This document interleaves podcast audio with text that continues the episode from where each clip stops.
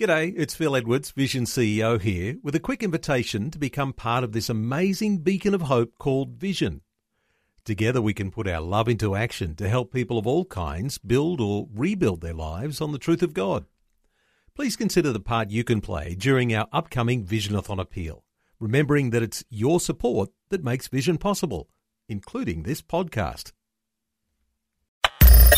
Audio on demand from Vision Christian Media. Exploring faith and the future. Neil Johnson and Bible teacher Dr. Kameel Majdali. Exploring some of those elements from the book of Genesis in the Bible. Important elements because they speak of the way that sin entered the world. Kameel, when we talk about sin, we talk about the fall. We're talking about personalities who are involved here, and it's not just Adam and Eve, but it's, as we've discovered, another personality known as the serpent or Satan. That's right. In Genesis, we actually have evil and the evil instigator introduced. Called the serpent in the Garden of Eden, as you said, it is Satan. There is an interesting passage of Scripture in Ezekiel 28, verses 12 to 16, that speak about, first of all, the prince of Tyre, but end up talking about Satan himself. What we learn about Satan are several things. First of all, the word Satan may be more of a title than even a name, the Satan. The meaning of this is adversary. He is our adversary. He's God's and he's the enemy of our soul. We understand he tempted Eve surreptitiously using the serpent. But in the Gospels, he tempts Jesus openly, doesn't use a serpent. Now, the serpent itself ends up becoming an unclean animal, perhaps, according to Leviticus 11:42, as he was used of Satan. But what do we learn about Satan, both in Genesis as well as in Ezekiel chapter 28? Well, few things. We learn that he has power. He has a lot of power, but he's not omnipotent, meaning all powerful. That belongs to God. Satan is knowledgeable. In fact, disarmingly, he apparently knows the Bible, and he quotes it, just like he did to Jesus in the wilderness. But he doesn't know everything. He's not omniscient, all knowing.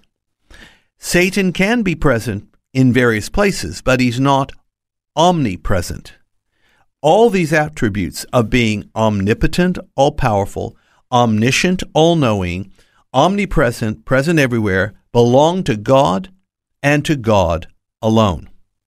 Kameel, when we hear of Satan described as the great adversary, and we know that he is a deceiver, the question that comes to mind, though, that might be in the hearts of some listening to our conversation why would God allow a adversary, a deceiver, to be there in the garden. Nothing happens by chance here, and God is sovereign. He allowed Satan to do that work. It's not something perhaps he rubbed his hands in glee over, but it was allowed to see what was in the heart of the first couple. Also, we need to understand how Satan himself works, because one of his things is tempting people regarding the Word of God. Satan will cause us to doubt.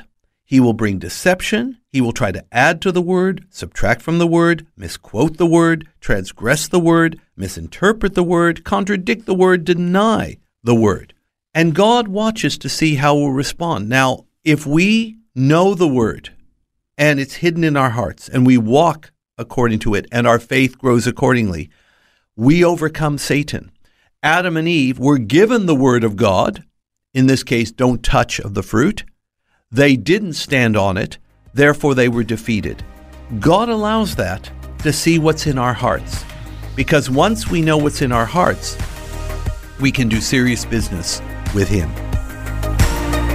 Faith and the Future with Neil Johnson and Dr. Kameel Majdali from Teach All Nations. For more from Dr. Majdali, including books and DVDs on prophecy, Bible commentaries, plus today's and other episodes of Faith and the Future, go to vision.org.au.